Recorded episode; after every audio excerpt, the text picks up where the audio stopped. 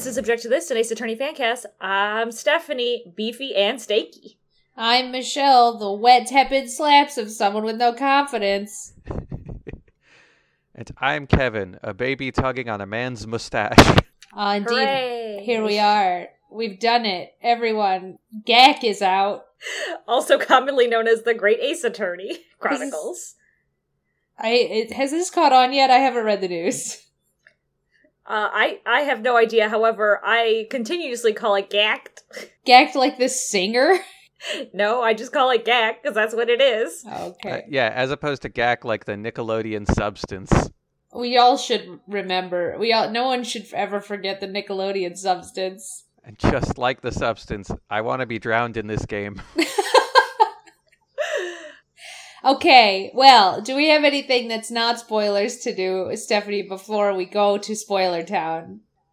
Um, before we go to Spoiler Town, I just want to say thank you for the people who excitedly emailed us, uh, just saying like, "Hey, I'm not dead." Love those emails. Love you guys for saying that because it does make me less worried in life. Um, so thank you guys for just dropping in, saying hi. Everyone seems really excited about this game. People have already played it, said they love it, so it's making me excited about Spoiler Towns we're about to discuss. Um, and I don't think there's anything else I got. So we can just get to Spoiler Town. Okay, let's do it. First case. We're just doing it. Get Grace, Great Ace Dirty Chronicles Case 1's departure, right? We all know Ryunosuke Naruhodo, Grandpappy Phoenix. You're a student, and you're found at the scene of a murder holding a gun, just like everyone else in their senior year. Uh, Michelle, I want to stop you even before you get into that because What? we had an anime cutscene at the beginning of this game, and I just need to note it looks better than the anime. Of course it does. And the, well, of course it does. The anime cutscene is like something something Japan, something something the Meiji era. right? Something, something, still better looking than the anime. yeah, That's yeah. all. Better looking than the anime.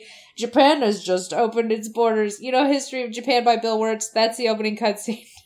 just go watch that. Yeah, go watch that. That's easier. Anyway, you've killed your professor from your university in a fancy Western restaurant, which is important because, as we know, Japan has just opened its borders from the Bill Wurtz video. And the West is coming in quickly. So, your best friend, Kazuma Asogi, Asogi? Asogi? How do you, how does one pronounce dead boy's name? Kazuma Asogi, you're right. Asogi. Okay. Please note, I haven't started the second case. That's not a spoiler. I don't know if he dies still. I'm just saying, as I have I- been for months. Michelle's been saying that Kazuma's gonna die since the cover art was released, so Yeah, back in 2015. Indeed. So I just want people to be like, hey, how dare you? No. Anyway, so Kazuma, Kazuma's there. He's, he's a student at your university, but also just got credentialed to be an attorney and he's going overseas to Britain soon. And he just is, you know, one of those people who's infuriating to be around because they're so good at everything all the time. So he's he's like, I'll defend you. Hey, by the way, did you do it? did, you, did you kill the man? Uh, and you're like, no, Kazuma. Uh, so Kazuma like goes and talks to the judge, and um, you're the girl who's on the cover as your sidekick shows up with another one of your professors, and she doesn't really do any talking. Her name is Susato, but we don't know that yet. And then another professor's there, and the other professor's like, "Hey, um, your friend Kazuma, he's been authorized by the government to go study law in the British Empire, which is really extremely good, and we're really extremely shitty. Uh, so don't fuck this up for him." And you're like, "What?" Uh, and he's like, "If Kazuma fails your trial, then he's gonna get his permission to study abroad revoked. So maybe he shouldn't be the attorney on your trial." Wink, wink, nudge, nudge. Uh, and you're like, what? And he's like, okay, so the, so you're gonna get into the trial and the judge is gonna ask you a question, okay? And, and Ryunosuke's like, yes, okay. And he's like, when you get asked a question, you must say the words, I do, no matter what. Okay? Ryunosuke's like, yes, okay, got it. Do you want me to describe any of these people that were meeting, or you just want to keep you want to keep barreling through this? I would. I do you want to? You can. Ex, you can explain the professor because Susato is not in this trial a whole lot. So go ahead for No. Susato. okay, we could. Yeah, we'll we'll hold it. But for the professor, he uh uh Yukijin uh Mikotoba is his name. Eugene. He is Oh, Eugene. Yeah. Eugene. I just I just skipped there it is. Okay. So he's like a fairly distinguished looking older Japanese man. He's got like silver brush back top hair. It's kind of grain brown on the sides. He's got thick eyebrows and a bushy mustache. And he's wearing like a blue over kimono with like a five white petal sakura, like in a circle, like looks like a family crest on his kimono. And then um it's like on either side of the front, kind of like reminiscent of Simon Blackquill's like situation. I can't call when he wears a kimono, uh, jacket, whatever it is. Uh, and then for the professor, he's got like an inner red layer, and then um, his blue over over thing is tied in the middle with this big pink poof. it's very big and some rope. Uh, he's got a brown black obi. His arms are constantly like folded into his sleeves, and I would put him at a classic Ace Attorney broad. And then he holds a fan because he's super Japanese. Uh, he is the professor of forensic medicine, and uh, yeah, that's basically it. Like kind of like a distinguished, wise professor kind of guy. Which I do think is wild because we spend a lot of time stressing that, like, Japan doesn't have any forensic medicine. Japan doesn't have, like, a good police force. We, like, Japan just opened up. Like, there's so much ripping on Japan in this case that this dude being a full tenured professor at a university in, in forensic medicine is just truly wild to me.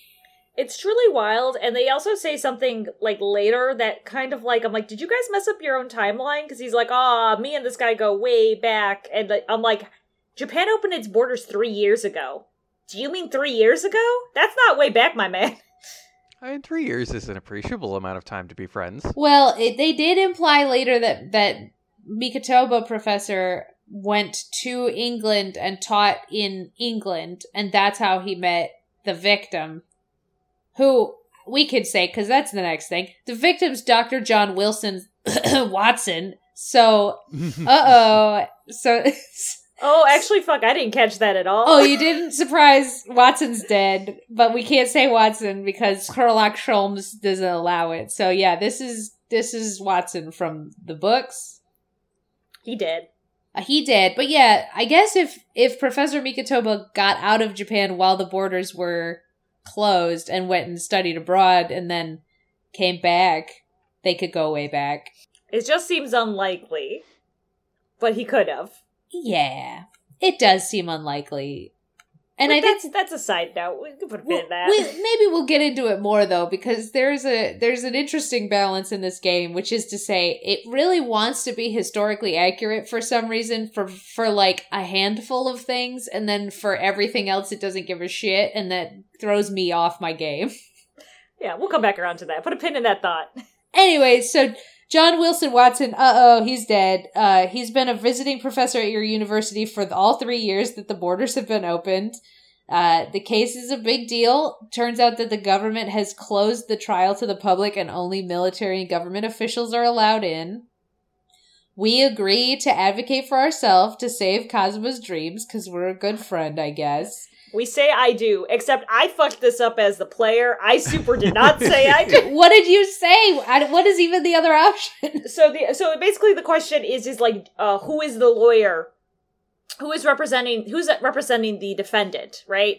And you're supposed to as as Ryunosuke, you're supposed to say I do. I represent the defendant, right? He's supposed to represent himself. Yeah. So I said, like, I'm like, mm, I don't want to do that because I'm an idiot baby. So I'm just gonna let my friend take care of me. And if you say no, um, basically Ryunosuke goes like, uh, no, but this is gonna ruin my friend's life if I fuck up. So like, I have to do it myself. So he forces you into a yes. oh, It's a okay. classic So Ace you're- Attorney false choice. There's a couple of those in this Is one. there really something wrong with this statement? Should I enter this into evidence? When is the answer ever no? Never. It has been no like uh, uh, like twice I think in the entire franchise. However, I do like yeah, it is a it is the very first question that you as the player get to pick and I got it fucking wrong. So we look great. At least you didn't get a penalty for it. it's true. Um, but okay, so the the reason why this case is closed to the public is because the British Empire and Japan have just signed the a treaty called the Anglo-Japanese Treaty of Friendship and Navigation. And so the government needs to convict someone for killing this Western dude as fast as possible to save face. And they are sending the report via telegraph this afternoon. So, like, we on a timetable. So we bring out the first witness, who is the waiter from the restaurant, and his name is Satoru Hosonaga. Stephanie, you could decide. You could describe the waiter. Oh, I shall. Let me pull. There he is. Okay, so he's the head waiter at our fancy Western restaurant called La Carnival. Um, he kind of has a very classic butler look, I would say to him. He's got a white shirt, um, that's like long sleeve. The the like around the cuffs, it's kind of billowy, but it's, uh, it's I think that's just a little bit of flair they got there. Uh, but he's got like um a shirt with black and white arm garters on top. He's wearing a black vest. It's double bu- double buttoned uh, white towel over one arm, and then he has in his breast pocket of his vest is a like little double triangle pocket square. Uh, on his like collar or like his like button up situation, it's like diamond shaped small ruffles that lead to a blue little bow tie. The man is pale, like sickly pale. Yeah. I bring that up because it's important. And then he's wearing like half framed circle glasses that are silver. His eyes I descri- would describe are like dead eyes and he's got tiny eyebrows. His hair's a little side part. It's kind of like a very normal kind of haircut. It's just a side part with brown, and there's a big streak of gray through it. Um, I don't know how else to describe his hair. I'm trying to think of like a famous person who's got like similar hair, but the only person I can think of is Zac Efron, and that's way too long. A short, yeah, a short Efron, I suppose. Not his hair, but his paleness is you bring up because he he's just coughing up blood all the time. This man, like, first thing he does is immediately cough up blood, red trickled at his thing, and then he just wipes it on a towel. And I bring this up because it's important to me because it's very upsetting. I was gonna say it's not important to the case though because you just describe it as him getting upset, like in the narrative. You're like, wow, he seems really upset. like, what? I'm sure it'll come up later, maybe. His uh, anime coughing up blood disease. Yeah. yeah. He just like he's like I'm just I just work really hard. I'm tired, but I, it's for justice. No, it's the consumption. We all know it. I know what it is. yeah, he's got he's got consumption, but um so he testifies Hosonaga testifies that no one was around, and when he came running after the gunshot, even though Ryunosuke swears up and down that Wilson was dining with a woman, oh, woman, uh, he gives us a map which he drew on the back of his business card of the restaurant so that we can refer to it. And you're like, oh, okay. And the judge is like, enter this into evidence, please. And he gets very upset and starts coughing up blood when you enter his business card in the record. And you two dum dums are like, huh, why he, I wonder why he's so mad on his business card. Anyway, we bring up two witnesses. They're both up at once. One of them is a military officer called Iesanosa, which I think is the first pun that we have encountered. That um, I that's not true because you have skipped over the opposing prosecutor. You have. Well, ouchie pain we've talked about, I suppose. Um, but I guess for people who are not like you know fully caught up or listening to all our episodes, uh, you do before like when the case the trial starts, you do need the pros. His name is Taketsuchi Auchi. Yes, and he just like basically it's like if you put pain in samurai clothes, there you go. That's him. So what is so explain to me the pun in Taketsuchi Auchi. Ouchie sounds like pain.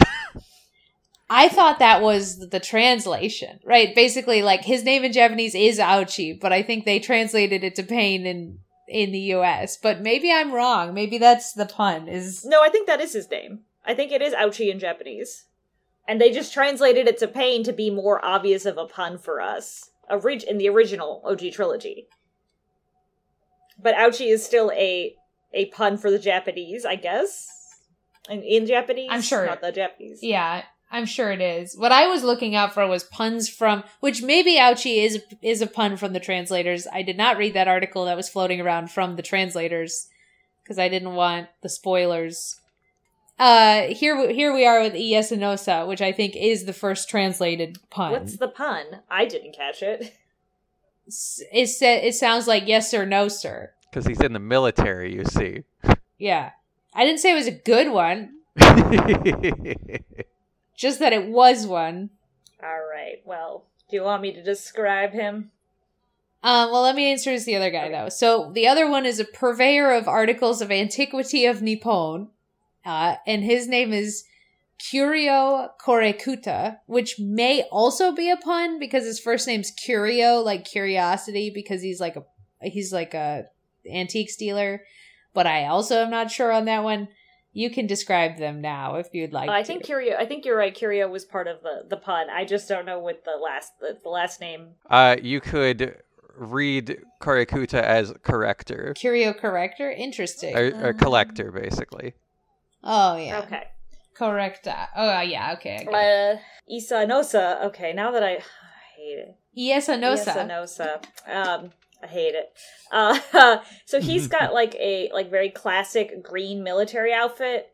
Um, and then he's got like a little bit of of like what looks to be like a like a split in in half hourglass like bit of red on his collar um but twisted around the front and back of his outfit like it looks like over his shoulders is a magenta material.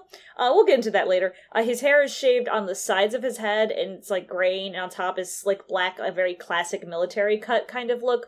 Um and then he's got a very like angular mustache and his eyebrows and their eye like it's hard to describe these angles but they're like kind of little triangles where the i don't know yeah they're just like weird triangles on his on his face It's almost like the hands of a clock.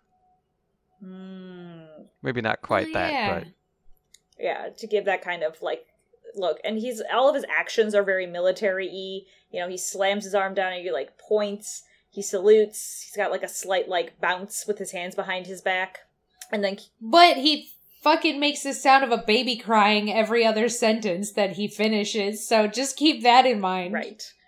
Uh, and then Curio is uh, an elderly man. He has big, like, the big hanging Buddha ears, is how I describe them. Uh, he's got a brown wicker looking hat thing on his head. it looks like a wicker basket kind of thing. Uh, and his head is very long. It's a very long face and head. Uh, almost like an upside down, like teardrop kind of shape. Like it's like round on the top, but like pointy on the bottom. Um, and then he's got big bushy white eyebrows, a long white beard, like it goes past his stomach. Uh, his robes are purple. He's got like a single lens glass. It's not a monocle because it's got the little nose piece on it. Uh, and then his and he's got like it goes like over his ear too. His lips are like very sunken in. Um, it, it looks like he has no teeth, but I, it, later you see him smile. It, he's got some teeth. Uh, and then he's got like a beard, big beard, uh, beaded brown bracelet and he's like very shaky uh, when he's like holding his jars and he scrutinizes them and waves them around. Like he's like Robin Newman would hold shoes and stuff up. He holds up his like various like pots and a knife. Uh, no one seems to care about the knife. Nobody cares about the knife, not even when things happen with it. Um, I my comments about the antique dealer is that he's supposed to talk kind of like fancy and old fashioned I think, but it just sounds like Yoda from Star Wars. it does. yeah, it does. like uh, the quote I wrote down here was, "Hmm, a veritable phantom thief you are." Like, yeah, that's Yoda from Star Wars, right? Like, right. uh, yeah, no, that's Yoda from Star Wars. But anyway, let's go. So the they were dining at the the La Carnival, which Carnival is also a pun because it's spelled like carnivore, right? But Carnival, and all they sell is fucking beefsteak. So, so antique dealer uh was there looking. He was doing a deal, basically like selling antiques there. Um, at the time of the gunshot, the antiques dealer says that he was on the floor looking for a dropped item, which is an antique Hoei Koban coin. And he didn't see what happened with the gunshot. The soldier swears that he saw you do the shooting. Um, Ryunosuke is like, hey, I saw a gun on the floor and I picked it up because I thought it was the professor's gun and I was going to give it to him. And that's when the gun went off. Um, but this is the this is the first time that Ryunosuke is trying his best to do a, a good old fashioned hold it, and when he slaps the table, it's just a like a wet slap. It's a very wet slap, and then he like looks at his hand and is like, "Oh, uh." Anyway, I there Yeah. yeah. there's like a panic as like why didn't work? Why didn't my slap have an impact? yeah, how come I can't slap good? I love it. Um, uh, so during this testimony, Yasunosa, the military guy, testifies that you did, sh- he saw you, Ryunosuke, shoot the man in the back, but you're like, well, he died from the chest wound to the front. And this is when it's revealed that Yasunosa has a baby tied to the, to his back. Uh, yeah, the magenta like just cloth there. things were what tied his baby to his back. and we're all really judgmental that he couldn't get a babysitter. Um, so the old man antique guy was trying to sell the coin, but it vanished from the table. That's why he was on the floor. He didn't find it. Everyone keeps denying that woman existed and avoiding eye contact with Ryunosuke. Ryunosuke just keeps being like, but the woman! uh, the prosecution, Ouchie Payne, introduced a photo of the table of the victim because we have photos. I- uh, it's very fancy. We don't call them photos though. They're photographic prints. photographic prints. Yeah, we have photographic prints, but there's a photo of the table that the victim was eating at, and there's only one place setting. So we do some pressing. We discover a medical report from the victim's pocket. They were like, we didn't introduce it because it was useless. But then you read it it's from the dentist, says he couldn't eat anything for three hours because he was anesthetized by the fancy new anesthesia, laughing gas straight from the, the, I almost said the European Union, but it's not. It's Great Britain the empire. Um, and so we're like, haha, there's a plate of food on the table, therefore there was a woman because he couldn't eat. Uh, and then the two witnesses reveal they were lying uh, when we threatened to perjure them, and they say that um, you know they they were lying, and Payne Payne claims to not know that they were lying. So now we have to prove who on earth could have influenced these people to lie. So, with any good Ace Attorney case, we flip over the business card that the maps draw, Oh, and we reveal that the waiter Hosonaga's a cop. what? What? So, Inspector Hosonaga reveals that he was undercover investigating incidents at the restaurant that are unrelated to this murder. They're not. He admits that the woman was there and that he sealed the restaurant after the gunshot and then got special orders to remove her from the scene and conceal her presence to protect the nation of Japan's relationship with Great Britain. Good job, team. Kazuma's like, oh, yeah, there is an exchange student in the medicine program who is a woman, and her name's Jezaille Brett. and so the judge is like, oh, yeah, I guess she needs to be brought in. Go get her. So we have a resource recess, and then the ladies brought in. Which is in. really good on the judge because we get a glimpse of the judge. He's kind of like unremarkable. Um, but we talked about before, he just looks like a very Japanese version, not of Aji, just looks like a judge, like a black black beard, classic Japanese kind of thing.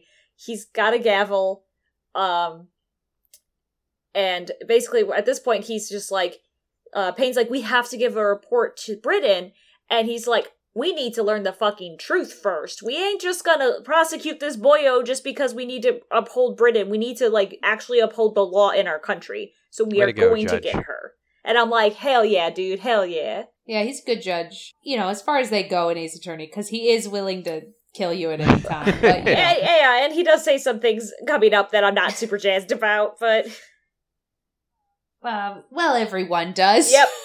Don't they? Yeah, things get pretty dicey in a sec, but Yeah, so um we bring in the British lady Payne and which is I will say something is like Payne is super into preserving the relationship with Britain for a dude who's dressed like a samurai and like su- seems extremely traditional. Um but you know whatever. Payne and uh Jezaille Brett's brought in and Payne and the judge are like falling all over themselves for her being so lovely and so British. Uh, so I guess you could describe her, Stephanie. Yeah. Um. So she. Uh. So while I described our waiter dude or our investigator, uh, Hosonaga, as pale before, I would describe her. She's also very light skinned, but like a porcelain kind of color. Like when you think of like a China doll kind of porcelain, that that's like the kind of color skin she's got going on. Uh, her whole jam is she's got a huge hat that you cannot see her eyes. Um, I mean, if you picture like in Howl's Moving Castle when Sophie's mom comes in and she's got that huge hat on her head and she's like, "Look, our customers will love it." Uh, it's like that big. It's just it, it's got a whole freaking swan on it. Um, it's got black plumes. The swan has a little pink bow on the front. It's the there's pink, purple, and indigo flowers all around. And then uh, she is only most of the time in profile. Uh, she has like light butterscotchish brown hair that's got like three like curled up into curls, three on each side. Uh, she, there's a pink ribbon that ties the hat under her chin. She's wearing like we call like a Victorian period blue, light blue dress, white gloves. Uh, it has some white ruffles across the skirt, and it has a bustle that kind of like looks like swan plumes. Uh, she has more ruffles like up the front, yellow buttons on the side. Uh, she's holding a black masquerade black uh black masquerade mask on a stick, and she uses that every time she goes forward. She is looking at you with the mask on. The eyes kind of squint when she smiles, but otherwise they're kind of still small slits. Um, and then uh, there's like chiffon rows of white, right, right roses cascading, or right, white rows of more chiffon like down her skirt with like dotted with pink roses. So she's like very idealistic Victorian blue, soft colors, lots of flowers, and a fucking swan on her head. she does have kind of a, a poofy feather butt tail in her butt. Yeah, zone. yeah, that's where the bu- uh, the the bustle is. So the bustle has extra like plumes on it, uh, and all of her actions are very much like she does like a weird side curtsy. Um, she holds her like wrist to her face, holding her mask upside down when she's laughing at you, or like you know, like mm, you think you've got me, boy, kind of thing. Um, and yeah, it's just I want to say spoilers. We never ever get to see her eyes in this case, and I feel like you spend the whole time just waiting for that to happen. I did, but I guess we'll get into that too Yes. at the end I, of it. I'll, I would like to zoom out for a second. Her name is a pun as well. What is her pun? It's an obscure literary. Well, I say obscure. Uh, so Jezaille Brett uh, is a pun on Jezail Bullet, which is the uh, way that John Watson was injured uh, in the Sherlock Holmes books that made him have to quit the military. Oh, that is extremely neat. That's fucking stupid. Hey, Ace Yeah. Attorney, you did it too heavy handed and Spirit Sorry. of Justice? Sorry, wait, no. So that one's stupid and not General Jar Jar Brinks, Mr. Yesanosa. That No, I- this one's stupid. Listen, I didn't have words for that one because I was so gr- I was mad about it. All right, I'm hitting the point now where I'm like, so in Spirit of Justice, huh? You just kind of said peace, peace and loving and understanding. peace, peace and loving and understanding. Yeah, Yeah, and now we're I like- had a I had a freak out about that for Well- twenty minutes, and everyone's like, "How come Michelle hates Spirit of Justice?" Pun. At least Jezaille Brett is subtle enough that, like, it just reads like a name otherwise. I would say it's not a pun though; it's just a reference. I guess so. I mean, her name isn't like Lady Shoot Watson, even though that's what it means. yeah, I guess spoilers for this episode. She did it. As any good classic first case, you kind of have all the Yeah. players already. well, that is very interesting, I didn't know that, so that's very good. I've gotten zero puns. I've gotten zero puns so far in this game. we can we can get to the baby as well later, but I forgot the baby's name, but yeah, we'll get to the baby. Um, here we go. So, let's resume. So, Hosonaga translates for her because she doesn't speak Japanese, which is super weird because she's studying at a Japanese university and can't speak Japanese right now. Asterisks. So, but it's okay because our boys speak English and they're going to Britain or whatever, so it's fine. Payne I do need to take a minute to talk about how Payne feels like he's being super racist when he when she comes out because he keeps talking about how she's like a Snow White angel and you're like black-hearted and evil and shit. It it feels bad. Feels bad, you guys. agreed. Um anyway, so she testifies she had a late lunch with the professor and they both had carbonated water, but she couldn't possibly carry a gun in a dress with no pockets. And you're like, all right, hot stuff, how come there was only one glass on the table? And she's like, well, I stole the other one because I was afraid, you know, like I I concealed it uh, by placing it in my handbag because I didn't want people to know I was there. You're like, aha, you had a handbag, so you could have brought a gun. Well, too bad. Uh, Hosonaga took a picture of her purse, and it was a mesh bag that you can see through, which is extremely fashionable in Great Britain, and all the ladies carry them, according to Auchi Pain. uh, there's no gun, so you're freaking out. Trial's about to end, uh, but then you point out, like, hey, uh, in this picture of the handbag, we also see the dead guy's arm, and he's got a weird scar on his arm that looks like a bull and it's a it turns out to be a burn. You're like that's weird. And it's to the point where the judge is like you have to show me literally anything in this photo that might be interesting. And so you're like what about this burn well the burn mark matches the the plate of steak that was on the table. There's like a sizzle plate on a wooden plate for the beef the beef steak. And uh that's you're like hey that that bull looks exactly like that burn mark. So then the whole courtroom is like, well, nobody heard him yell, and if he had burned his his wrist, he definitely would have yelled. Nobody's even yelled in the last few weeks in the restaurant because Hosonaga would know. Well, the only logical answer is he was already dead. Clearly. Clearly. So now, of course, you've got her in a corner. She reveals that she can speak Japanese, but also that she's racist about it. yes, she is very much like uh, the reason I wasn't speaking Japanese. Of course, I can speak Japanese. I'm studying here. I just didn't want to disgrace my mouth with your filthy language. It's really bad. It's really, really, really, really racist. But we continue. Um, so we finally get our like through two testimonies at once. We're talking to him and her, like the cop and her, and we finally get our way around to poison. And so she's really insulting to the Japanese police force and she like she's like in Great Britain, you know, they keep all the evidence and they don't let it go away. Uh, we t- learned the lesson of cross-examining two people because while she's shit talking the police, Hosonaga's over there bleeding from the face, and he's like, "I actually," he's like, "I actually take all the evidence. I don't care if people call me like a crime scene thief. I took the carbonated water from the table. I have it here, and so just what we needed." Uh, we proposed the bottle of water was poisoned, but our they he Hosonaga's like, well, we already tested it for all poisons available in Japan, and there were none. Looking pretty bad for us. Also, good wording, Well, Justin- Mr. Hosonaga. Thank you for wording it that way. Yeah, thank you for saying we tested it against all poisons known in Japan. so Susato comes back. She breaks into the courtroom, you know, classic Ace Attorney style. I suppose if you want to describe Susato at this point. Uh, we You described can. her uh, quite a bit in last, but she's very, very much a traditional, like traditional f- female icon of Japan. Um, which I only say it that way because uh, that's the way that the artist keeps describing her. But she's very reserved looking. I said last episode as a kimono, she's wearing a hakama, which is the pants and shirt combo. It's pink with sakura blossoms. It's got the same emblem as the professor on it. Uh, it's reminiscent of that. Her hair's kind of tied up in a weird way, but just kind of reserved. And she's got very like she doesn't look like a fae, but you know has enough of the same vibes to give you that classic assistant feel. Um, yeah, she has like, what if Maya was from 200 years ago and also uh, very reserved instead of playful? That's the vibe.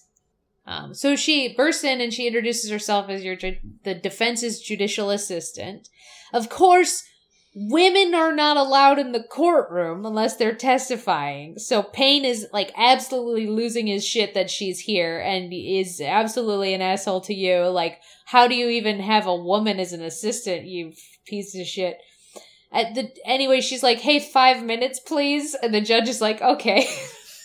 you know so she comes over to our corner and she's like hey i was over at the at the university I found and stole Jezaille's research i was able to summarize some of it on this note but it's all in english good luck boys basically so Jezaille's been here researching curare which most people who know mysteries immediately are like oh curare of course uh, but it wasn't me. she's- I she's- googled it just to see if it was a real yeah, thing. I was gonna say probably not Stephanie, but uh, everybody else. Um, so her research is about the effects of curare on human subjects.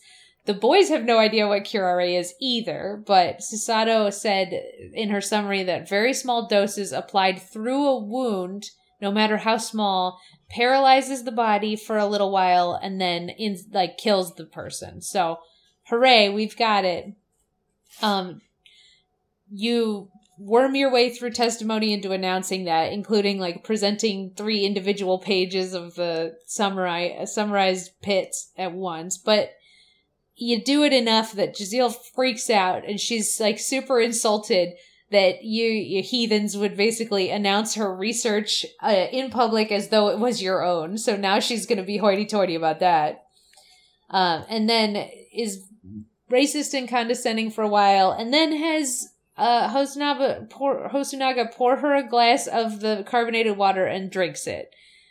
Which everyone in court freaks out about and is like, well, clearly it wasn't poisoned, your case is over.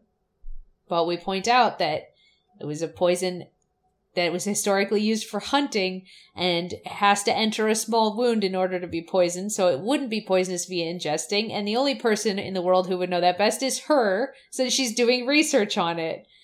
Um, and she starts to do her break a little bit like she kind of we have people's breaks in this game are kind of in stages so she's she enters her first stage of her break which is where the swan comes to life yeah, the swan the swan just starts walking, uh, and it's not it's not great. it's just like, oh, okay, Yeah. the swan's alive. Turns out, I don't know how I feel about that.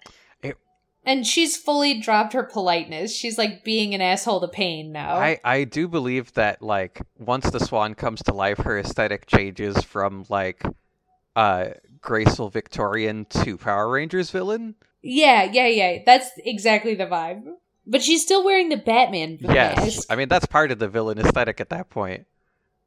i suppose so I yeah, or I and I- guess you could say Phantom Thief, Persona Five, like She's wearing far too Yeah. much clothing for that, but yeah. but like a persona 5 uh, palace villain i suppose yeah, there we go. Okay, so she points out like if ingestion is safe, then Dr. Wilson would also not have died from drinking it because he ingested it the same way she ingested it. And Ryunosuke does this thing which freaked me out a little bit and not like not like freaked me out like scared me, but he gets this is Ryunosuke's first real objection where he's actually like taking it and and gonna gonna do it good without the wet hand slapping. Um, and he says, I wrote down this quote because I was like, what the fuck? Um, Oh, this probably freaked me out too. I think I wrote it down. Yeah, That's what I think so it is. he he starts feeling a sort of conviction to break down all the discrepancies. It's so intense, almost rage like, and more than anything else, it's an animalistic desire to take down my prey. Yeah. And then he objects. It, that fucked me up a lot. I guess we'll talk about it, unless we want to talk about it now. Um, Uh, let's come back to it. Let's come back to it. Okay, let's come back to it. So, anyway, he does that and then he objects and he says the doctor just had a tooth removed at the dentist and he had a wound in his mouth. Therefore, he would have been poisoned by the water. Uh, at this point, Jezaille takes the bottle and drops it on the ground and she's like, haha, too bad I slipped and you, you won't be able to ever prove it. So, and Ka- Kazuma's like, okay, kid, last chance. Uh, you gotta use your like ex- impeccable memory and find something else we can lean on. So Ryunosuke starts remembering really hard, and then the photo that we have of the plate of food turns to color, and we see that there was blood on the plate, and so he remembers there was blood on the steak plate, um, which does not appear in the black and white photo.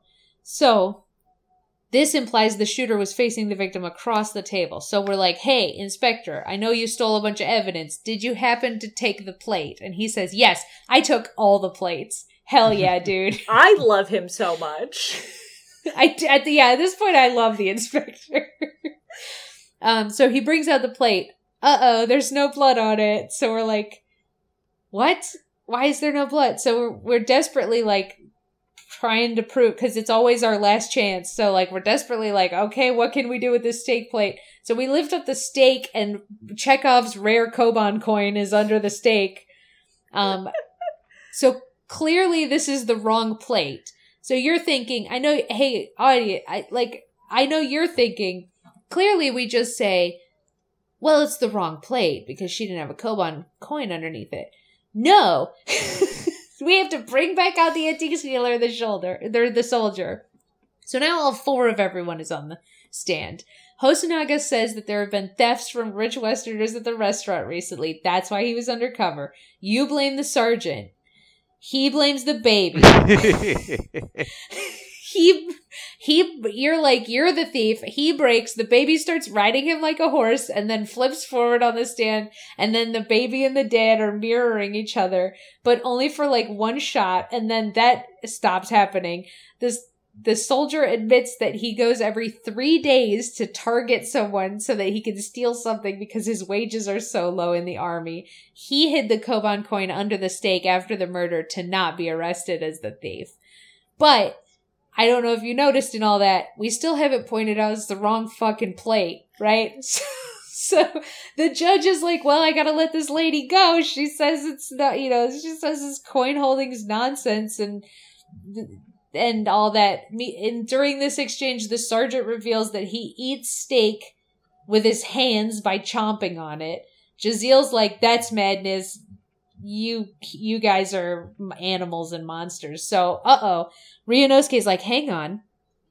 She says that she eats her plate with, she eats her steak with a fork and knife. If you look at the bite marks on this steak, it shows that is it was hand chomped, right?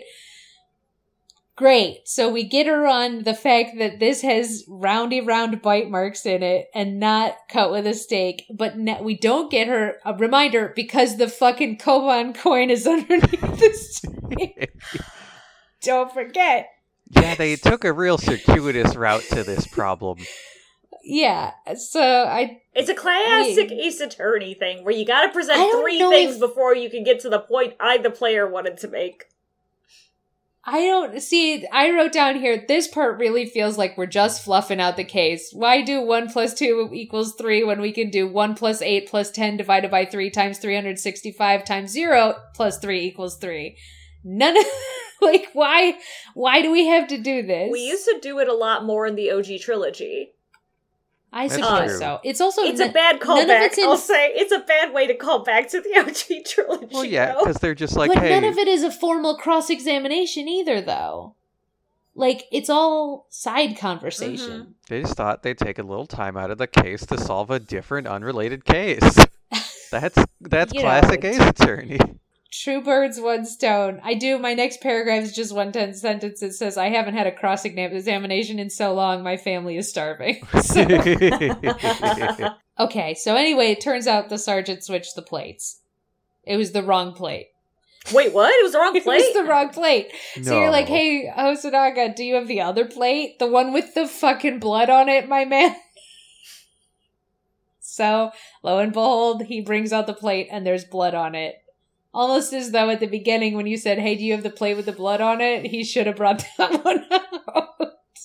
But he brought the plate that was on her table, and it's because the sergeant switched the plates later because yeah. he panicked because he had the coin. He panicked because he didn't want to get caught by the cops, so he switched the plates. Anyway, plate, blood on it, therefore she shot him from the front. That took 36 minutes. Anyway, she she has her finally has her break, her full break, but it's super racist, and her swan hat comes to life and drags her all across the courtroom and starts having chicks, and then she flies away to heaven. She yeah, it like has angel music where she like gra- she like puts her hands and like folds them in prayer. She's on profile. There's light, and then her swan flies her straight up into the sky, and we're all just kind of staring at it and everyone has chicks on their desks. Um, so she tells us now, she says she meant to poison the professor and leave, but since Ryunosuke visited the table and saw her, she had to change her plan. She placed the professor's gun on the floor, hoping that Ryunosuke would pick it up, and he did, like an idiot. And then she, she had her own gun underneath her skirt, Clearly, it's so long ago that we cannot compare ballistics to fingerprints of a gun. Is what I have here in parentheses. I'm so mad because we just never fucking count the number of bullets in the gun that Ryunosuke is holding. I didn't even think of that. That's that's all I could think about this entire case. uh, you're right, but so she, what the waiter slash investigator put us Ryunosuke into like the pantry and locked us in, and meanwhile she turned the professor's chair around to face where Ryunosuke would have been standing. case is over. Pain swears vengeance. Kazuma gives an anti-boomer speech, uh, and so- does sword stunts and cuts Pain's top knot off, and says that in a thousand millennia, the Auchi clan will never measure up to the Naruhodo clan, which is the most A curse. fan service shit I've ever heard. Um, the judge mentions that Kazuma has a mission overseas and he should like fulfill it. We get not guilty. They throw sakura petals instead of confetti. We go out to the the um it's not the lobby, it's called the I don't know. Anyway, the lobby. And Susato's there, her dad's there, Professor Mikotoba. Kazuma says that he's definitely bringing his katana to Great Britain since it is his soul. This is obviously foreshadowing, I write, because he's gonna die. Well, Mikotoba tells- Kazuma, Kazuma death flags Asogi. And they're Is everywhere. In, Boy, in I the can't- official art, I can't. Ryunosuke's holding a sword.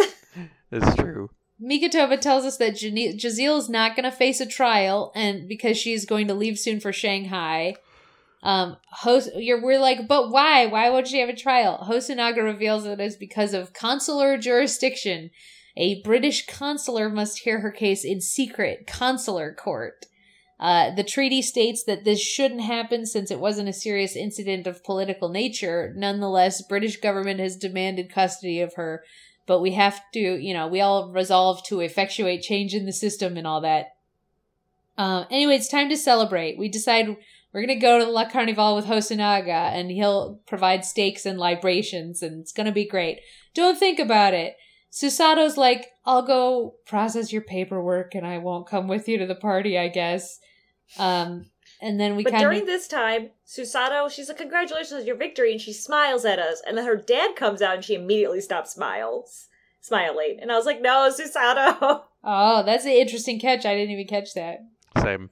we kind of fade to black and ponder about the fact that we're never ever gonna find out why Jezaille did it. Um, so that sucks. Uh, we thank Kazuma and and he says that you're gonna be the best lawyer ever, Ryunosuke. And Kazuma uh, wants to ask you for a favor, but then we get interrupted, and he doesn't ask you for the favor at the end. That's it. Uh, Michelle, you forgot the most important thing, which is Kazuma tells Ryunosuke what's the most important weapon for a lawyer to have. Michelle, do you, as a lawyer, know what the most important weapon for a lawyer to have is? it's a sword. no, you need to believe. you need to believe in your client. I mean, So we, Kazuma is a relative of Luffy from One Piece. Naruto. I meant. Naruto.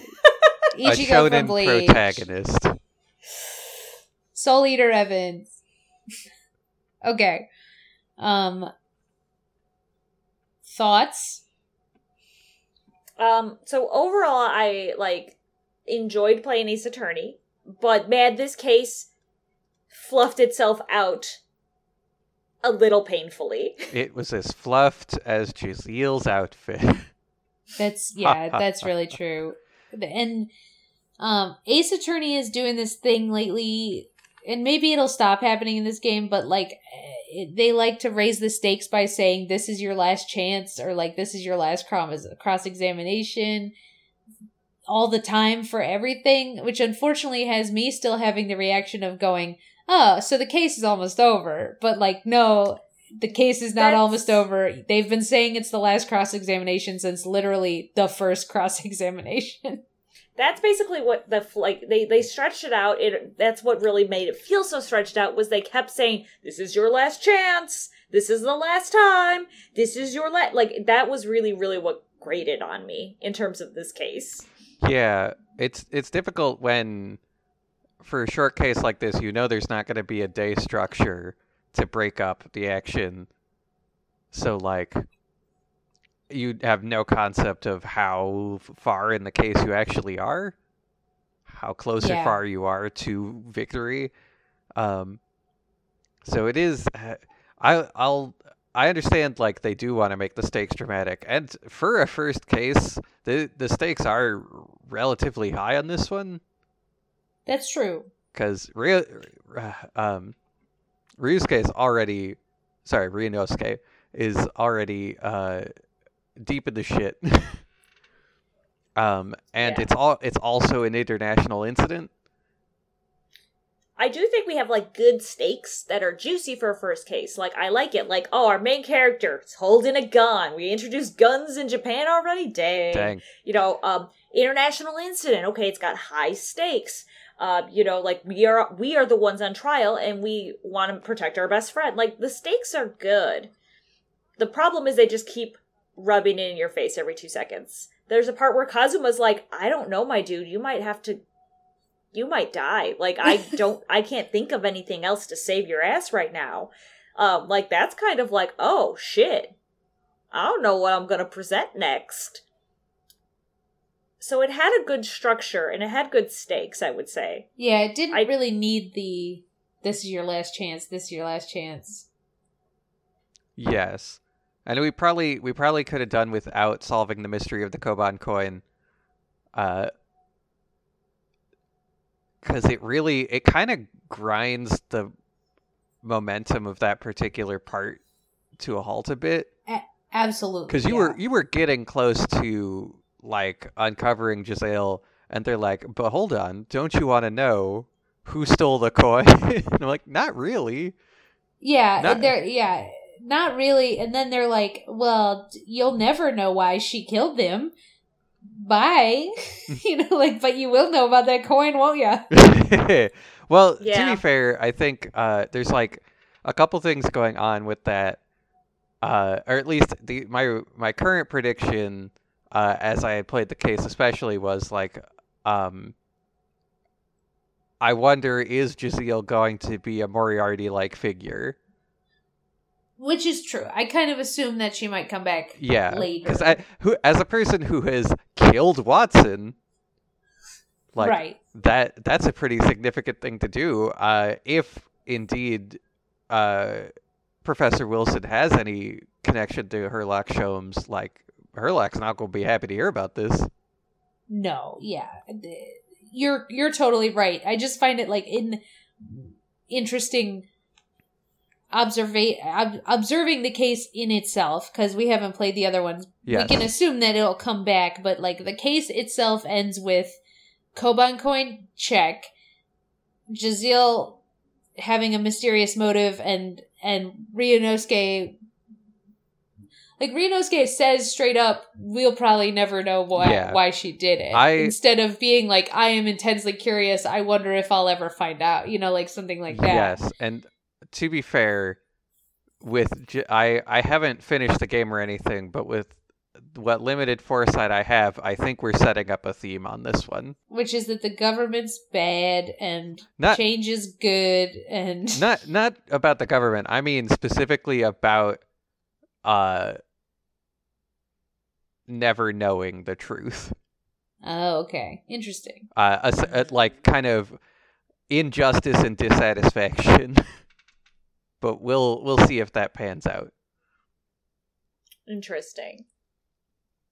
Um now I do have a lot of like good things that I want to say that I'm so far like happy about of I guess it's more of the game rather than specifically the first case, but like uh you know, we're kind of used to Ace Attorney like characters having a set uh a specific set of actions, right? Like Phoenix scratches back of his head, he slams the table, he objects, right? hmm Uh, but everyone's got so many. I was trying to take notes on them because I thought it'd be easy, and then everyone has a billion of them because the benefit of the 3D animation, and they actually did it this time, is everyone moves really fluidly between their animations.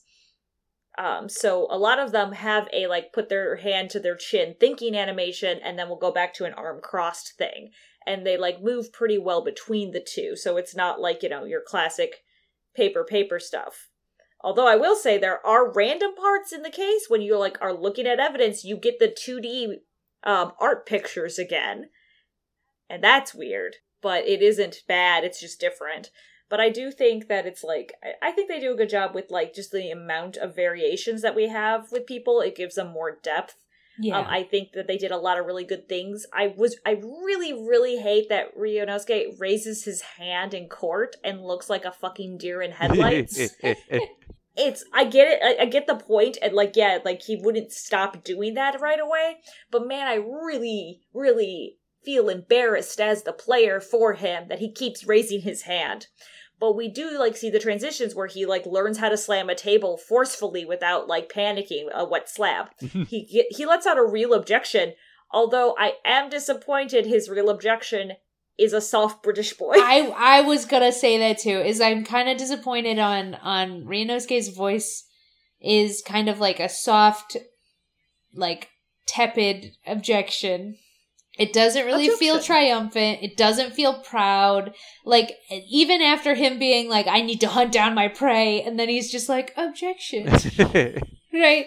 And I also don't like the yes. I Granted, hate the yes. we knew we weren't gonna like the yes, but seeing the yes in action, I like it even less. Uh, I haven't figured out yet if it's because it's a joke, because they they often have him yell yes instead of hold it, and then his immediate next word is no, which might be a joke, but I I- can't tell. I just don't like. I it. think it is a joke. I, I think a lot of this stuff is in service of portraying him as a rank amateur. Mm. Well, so here's the thing: is I thought it was just ve- it's so uh, in Japan in Japanese culture, you say like "hi," right? Like you say yes for a lot of things, and it's not just like "oh yes." Like you're like you say it for like "I understand." You say it for "I'm here." You say it for "oh hey." Like instead of saying like "hey" or like "hold it," you say "yes," "hi." Hi, like it's an attention getting word in Japanese. So I think it's a literal translation thing. But maybe it's a joke because I didn't catch the yes no thing. he So does that's pretty he funny. does it so much. It'll be like, you know, we must declare the verdict in this trial, and then Ryunosuke will go, yes, no, the defendant demands the right to cross-examine. You know, like So it's like a cultural thing for him to scream, hey, like yes, hype, like attention thing. But I think it is like as an amateur rookie would do it as someone who just like is fresh in school and like learning the rules. So it hopefully that goes away I or he replaces I it imagine but he'll I don't do think it it less, is. but we'll see. or stop raising his hand.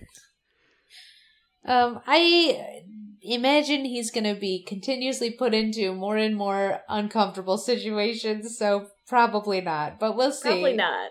But I don't, you know, I don't like that one of his damage animations is he gets flung into the wall behind him and then he slumps down the desk. it's very painful to Aw. watch. I do like that he, uh, you know, he does do the head behind his hand, classic Naruhodo thing. Um, I also do like when he has the aha moment and he slowly turns his head to the side and stares off into the distance with his mouth open. and Kazu's like, What do you see, boy? what is it, boy?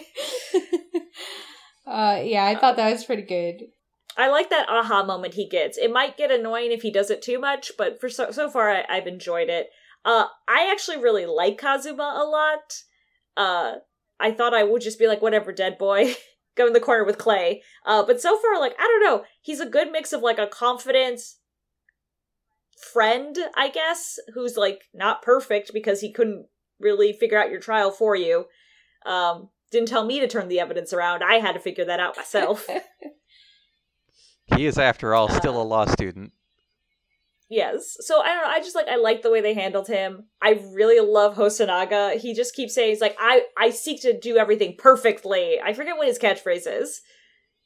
Uh, but he just like really wants to do everything as like thoroughly and perfect as possible, and he like holds up his fist and smiles at the camera, and I'm Yeah. like, "You're adorable. I love Yeah, you." that- I do, I uh, do like him a lot. That man's chock a block full of justice. Yeah. Um, in a good Yes. way, and not and not like a sneaky phantom way. so I think like they did like a classic good Ace Attorney, good characters. Uh, Michelle, you had not finished. You were not as caught up as I was at this point. So I messaged Kevin when the fucking baby rode his dad like a fucking bonko ride, and I was so upset. I that is the one thing about this case is I was legitimately put off by this of this game by this baby interaction, and we just never talk about it again. we huh? never Nope. talk about it again. oh, this is a great time for me to say the baby's pun name. Yeah, say the His name is baby's I- Uh, Ido. it's Ido Nosa. I don't know, so. I get it, So they are trying to do puns. but the puns are like C minus. character character designs are great. C great, minus. but And they might be C minus for this reason, which maybe we're we're toeing the line a little bit. So the puns are designed to sound like Japanese names. So I don't know about you guys, but I do a little bit of like I attempt to pronounce the Japanese name. I go, well, that's a Japanese name, and then I move on. Like I'm not trying to dissect them as puns because I'm trying to be respectful. Oh, that's why. That's hundred percent why I didn't catch any of the puns at all. Mm, I just fair. like was like I was like that's a Japanese name. I guess we're just being very Japanese for this first case. I hope it's more fun later. Uh, and that's that's all I did. I was like, oh, we're really phoning it in with I don't complete with the names. We're just not trying anymore. I did not even attempt to think these were puns. Um, but I think Michelle, you and I are not necessarily typical True. in this in this like we're not typical of the players who play this like we don't like we we came in being like this game's racist so we're just gonna try to be careful and i don't think most people are coming in like that In which case, most people are going to be shocked at how racist this first case is. i think i feel less uh shocked i guess at the racism than you are. You because every time you're like this is uh and i'm just like oh yeah yeah that was pretty bad. She said, I refuse to speak your, I refuse to disgrace my mouth with your filthy tongue. Yeah, no, that, I would say like that part was really bad, but like a lot of the things were like I'm like, yeah, that's racist, and I I don't know, it just like the shock value like didn't personally affect me. I'm like, okay, she's racist, and I kind of just like put it in a box for my feelings and go move on. Okay. So maybe I've just compartmentalized it already ahead of time. Maybe. We'll see. I'm going to probably continue to be upset about it. That's no, you you can't be, you should be. I'm just saying like I'm like that's the reason I'm not. Which I guess this is what I was talking to at the beginning, which is where this game is like, well, we gotta be historically accurate about the racism and the treatment of women, but we don't have to be historically accurate about literally anything else. Right. I don't know. Uh, uh, there were other couple good parallels and nods. I forgot to mention this when I was talking about like uh with with like the stakes in this game. When we get um we get Miss Brett to come here onto the stand and everyone's treating her, they treat her the exact same way Dal- they treat Dahlia, right? Yeah. Like, trying to let her off the hook every second, like, oh, anything for you, ma'am. Oh my god, she's beautiful, kind of thing. Like, we get the same Dahlia treatment, which, like, we don't have a romantic entanglement in this case like that, but, like, it was. I feel like there were, like, enough good nods to Ace Attorney. We had turned the evidence around. We have a Dahlia throwback. We have the high stakes. We have a, a Hotti clinic, a Hata clinic, uh, you know, Yeah. Kind of throwback. So I don't know. I felt like there were enough good nods here, but at the same time, like they weren't necessary, but they didn't distract per se. Although the, I mean, the Dahlia, co- but that was just because like we had to he- we had to watch Payne lose his mind over this woman, and that was yeah, you're right. Like the Payne thing was like he was so like trying to please everybody, but then was trying to be super Japanese at the same time, and it didn't make sense. I will say he was like the most grounded Payne though. Like all the other Paynes are way more insane than this Payne is. That's true. He was pretty grounded, and he wanted to just finish the trial. And Yeah. he wasn't trying to do it sneakily. He just was trying to do it. I don't know. What are your thoughts, Kevin, Uh, on everything on everything, huh? That's a or anything? that's a big a big net. Yeah, I'm busy googling when the camera was invented. uh, yeah. I mean, Payne Um, he did spend a lot of time, like, of course, disrespecting you for being a, a newbie who doesn't know the law, which makes sense in context. yeah. He's not wrong about that. Uh, yeah, I think his uh, reaction towards Jezaille is weird and gross, but um, but I guess also not unexpected for Ace Attorney as a series. Yeah, I suppose. Um, so at least I don't find it as shocking. Um, could we do without it? I believe so, yes. But here we are with the game as it is. Um, the the amount of the copious racism, I'm uh, waiting to see if there is a larger point behind it than just portraying history, quote unquote It would it would be nice if there yeah, is. it would be very nice if there is, or at least I um like drawing a di- distinction between characters in the story who are very racist versus the story itself being a racist story, right? Right. That remains to be seen at this time. Yeah, I guess we'll have to see. We have two games. yes, Although hopefully Oh. they get to it in the first one if they're gonna. that would be nice. Um, I, I do want to go back to this fucking baby again. Okay. the the the bonky baby thing also pulls his dad's mustache where it changes him into a Wario. Yeah. Um, but just really like I understand that he's poor and the Japanese government has issues, and this is kind of our insight to that the fact that the government doesn't pay enough people, and haha, lol, you're gonna become a lawyer, the government will not pay you for you and all your ancestors. Um, but like, do you think we're gonna come back to that? Do you think that's gonna be a parallel for later of the government doesn't pay? I think knowing that we go to Great Britain, no. But maybe in the second one where we come back. I was also wrong in the last episode, which is a, a very in, late in the podcast correction. There are ten cases total, uh, and not eight. Yes. Okay. Um, so we have a lot of cases, so we'll see what happens. Um, Wow, that's 10 whole months of content. yeah, wow, you guys are all so super excited. Um, and I'm sorry, this is like my last note I have, and I'm sorry, all my things, my thoughts are out of order. But uh, you know, how, like, let's go back to the very end where we cut his hair and we do a very self-serving "Let the Paynes never beat the the Wrights" in Yeah. all the futures. Um, let's pretend though that Kazuma actually just put a fucking curse on him. Is Kazuma a witch? Wouldn't this be a better story? Well, magic is real. That's true. Magic is real. So I know he's about to probably die because no spoilers, but you know, look at him. it was his dying it was his last thing he did before he died, Stephanie. It's his final curse. I just, I just, I, I hope Assuming he dies at the start of the next case, just like Mia Fey. What a strange assumption to make. Yeah, wouldn't that be What- weird? What, a wild thing it would be if that were to happen. It would be such a callback to hashtag the original trilogy if they were to just kill your mentor figure the next case, wouldn't it? It- wow. I I mean, it would be almost too. I can't even finish. Kevin has played a little bit of the next, or has played the next I case, have. if not all of. Yeah, so Kevin can't speak to that, but let's focus. Okay, on uh, we have our future predictions, obviously, but like overall, I think we all kind of land on the same page on this case. Mm-hmm. I enjoyed myself. I just wish they didn't keep saying this was my last chance every line. Could yeah, th- good, but could have been better. Yes. Yeah, I felt it, it hit all the classic beats. It taught me, who has never played a, uh, PL versus AA, how to do the multiple witness thing. Although it was very one time thing. so really we'll late how- in the right late in the case to do it too.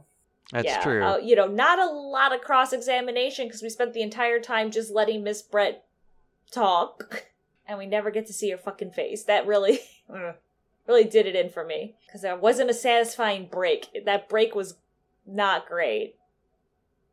well, because Yeah. I imagine it's not the real one, right? Because if she, Oh yeah, that makes sense. If she's gonna, we have to see her face. right, if she's coming back, if she's a more important Moriarty esque character, then that dissatisfaction is just leading up to something else later. Oh, watch So- her have a hideous scar, which is to say she's going to have one tiny scar exactly directly across the middle of her forehead, just like Godot and his hideous facial scar. of course. Um, I hope that's it. I hope it's not like, oh no, she's super disfigured because she's a w- disfigured woman, and that's a different problem in media. oh, that's true. My, yeah. my hope is she's just hiding her identity for because she's a murderer. you know, That would be helpful. But hey, you know what? We never learned the true face of the Phantom in DD, so That's true. maybe she's the Phantom. maybe she's uh, an ageless Phantom. Um, the last thing I want to talk about, if I can cut in, is the music. What do we all think about the music? I, um, I like it. I don't. Is this a trick? Is this, No, it's not a trick. It's not a trick. I. It's very mellow compared to all the other Ace Attorney games. That's true. Like even the even the objection theme is very mellow. Uh, that's I really like it. I think it fits so far. I mean, it fits the game so far tonally. It's got a little bit of the Japanese like classic flair, but still hits those Ace Attorney beats. I just think it also like sounds very smooth as an orchestra, and it doesn't like feel disingenuous to Ace Attorney for Yeah. being an, an orchestra soundtrack. We've got all the we've got all the storage space possible in the Switch. so yeah, it's like a full orchestra and stuff. I think it is good. I just wonder if it's gonna get Bumpier.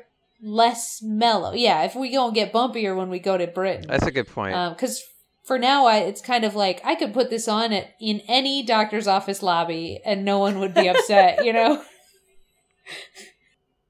hmm. I did just watch a video where someone was listening to a piano version, a slow piano version of the Black Parade, and they were like, "Are we really doing this in in 2021 at like a doctor's office?"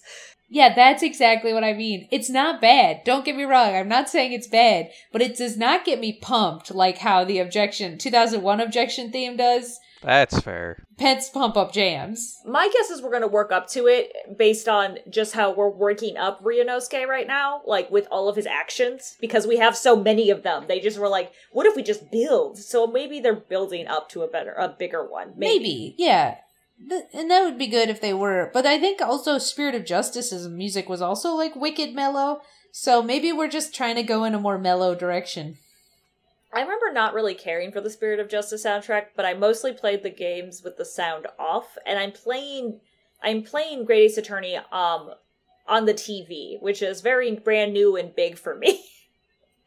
uh, in terms of Ace Attorney, I've never had Ace Attorney be this big in front of my face before. That's true, yeah. And I will say the graphics have translated pretty okay, except the, the judge and his gavel, his hands are a little off. They're far too big. And he's got a bottle on his desk, and it, I don't know why it's there. Because he's thirsty.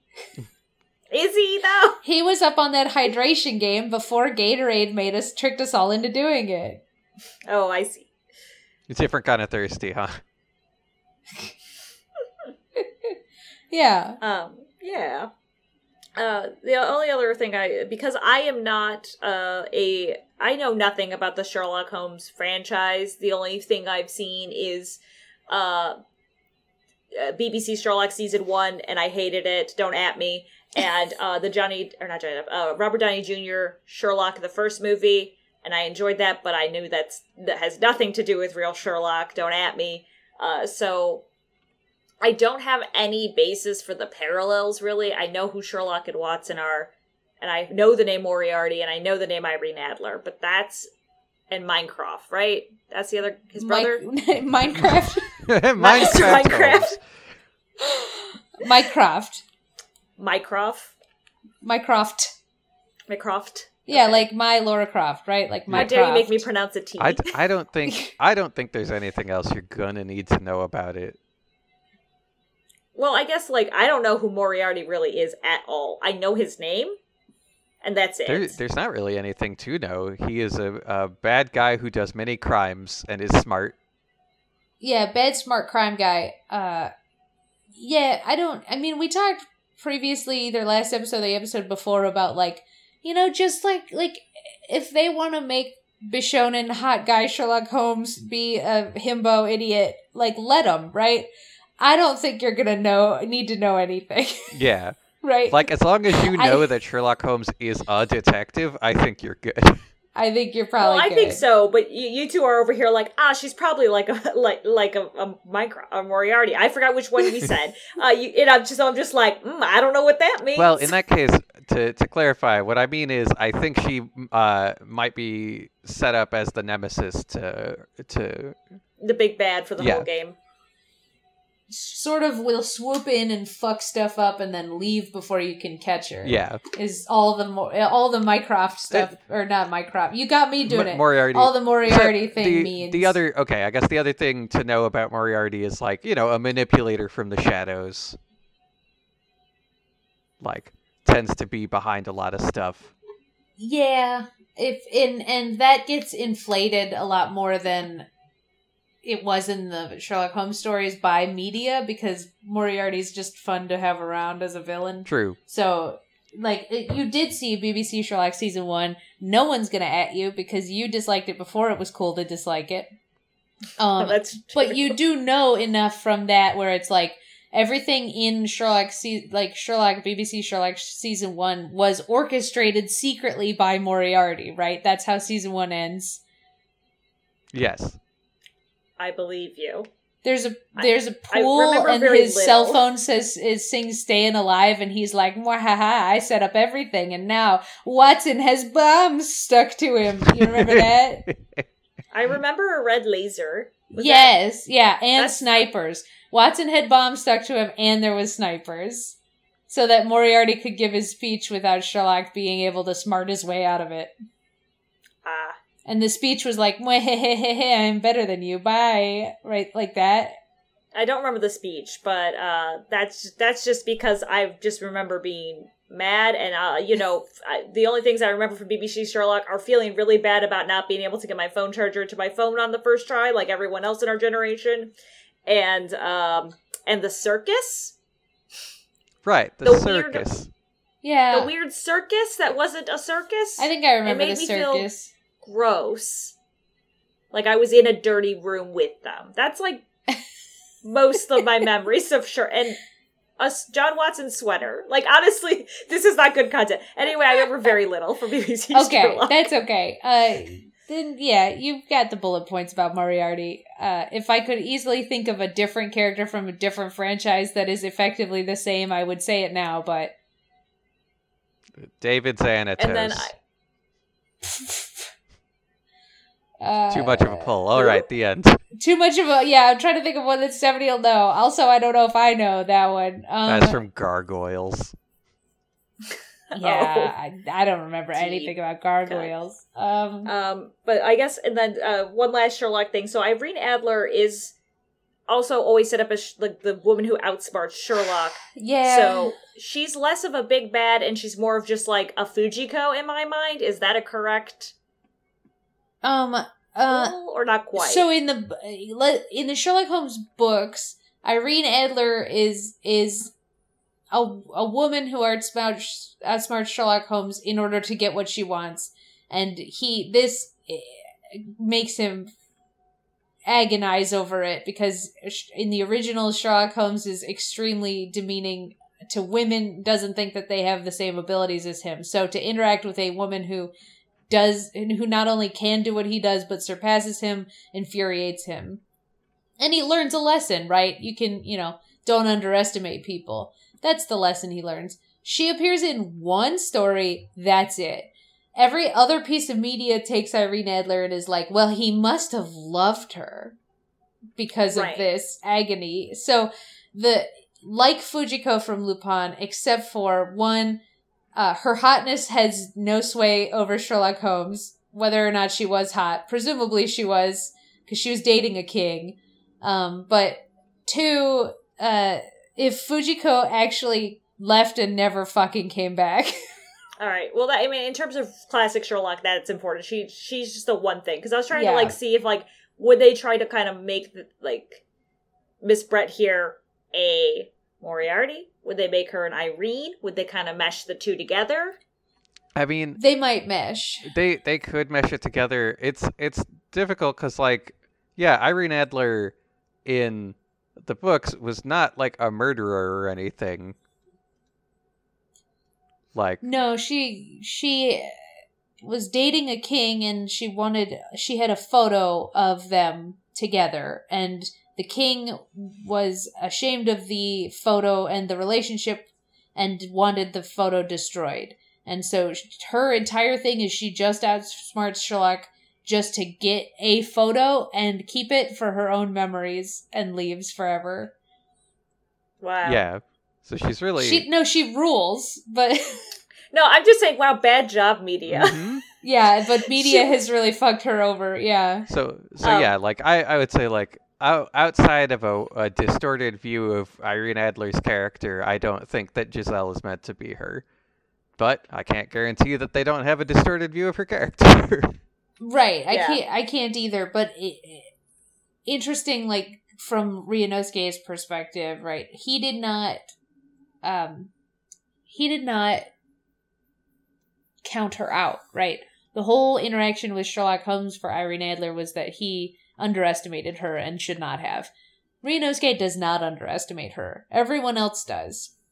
Mhm. That's true. So I I don't know if once again they could just be like, eh, and then someone falls like you know, Bishonen Sherlock Holmes falls in love with her because she's hot. You know that could happen still, but or even Sherlock Holmes, Herlock Sholmes could underestimate her and learn a lesson that we already know the answer to because we did this first case. But as far as the story goes, she's not Irene Adler to Ryunosuke because Ryunosuke did not underestimate her.